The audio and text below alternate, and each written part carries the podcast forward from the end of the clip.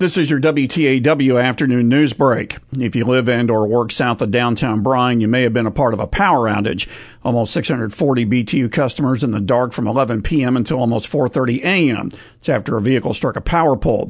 The outage along both sides of Texas Avenue from south of 29th to north of Carson. Federal Aviation Administration has announced another round of airport grants. Easterwood Airport getting almost 1.2 million. Bryan's Coulter Field Airport getting 159,000.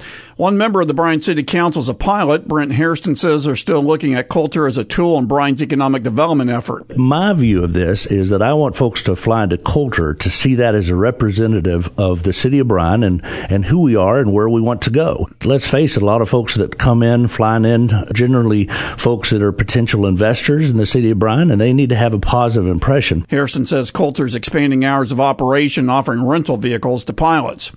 When Blinn College campuses reopen after the holiday break, demolition could be starting on the site of the Bryan campus's new administration building. It's after Blinn trustees awarded a contract at their last meeting where construction project manager Mark Feldhake says three buildings at Villa Maria and Nash will be cleared. We do have a few stored items that we want to get moved out of there. Uh, it's what we've been using to store some of the furniture for Old Main. We've got a process set up to get that relocated and put into condition storage. The $130,000 contract includes removing the former Rivergate Church building.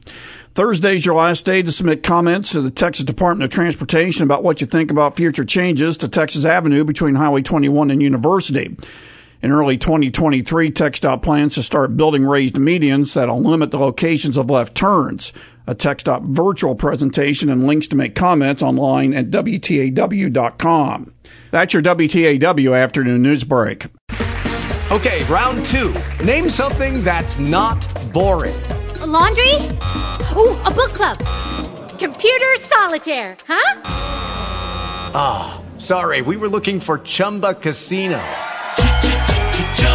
That's right. ChumbaCasino.com has over 100 casino style games. Join today and play for free for your chance to redeem some serious prizes. ChumbaCasino.com. No purchase necessary. Full prohibited by law. 18 plus terms and conditions apply. See website for details.